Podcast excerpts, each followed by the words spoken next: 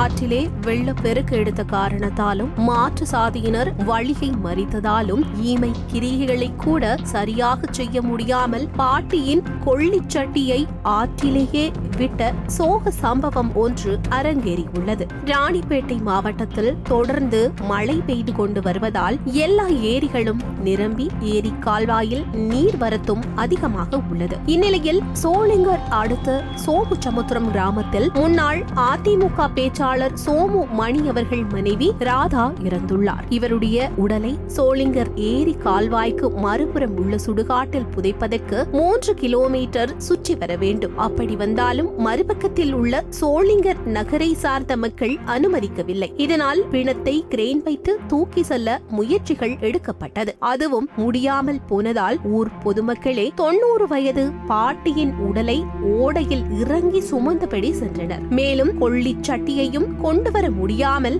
நீரில் தவறவிட்டனர் இதனால் அங்கு பெரும் பரபரப்பு ஏற்பட்டது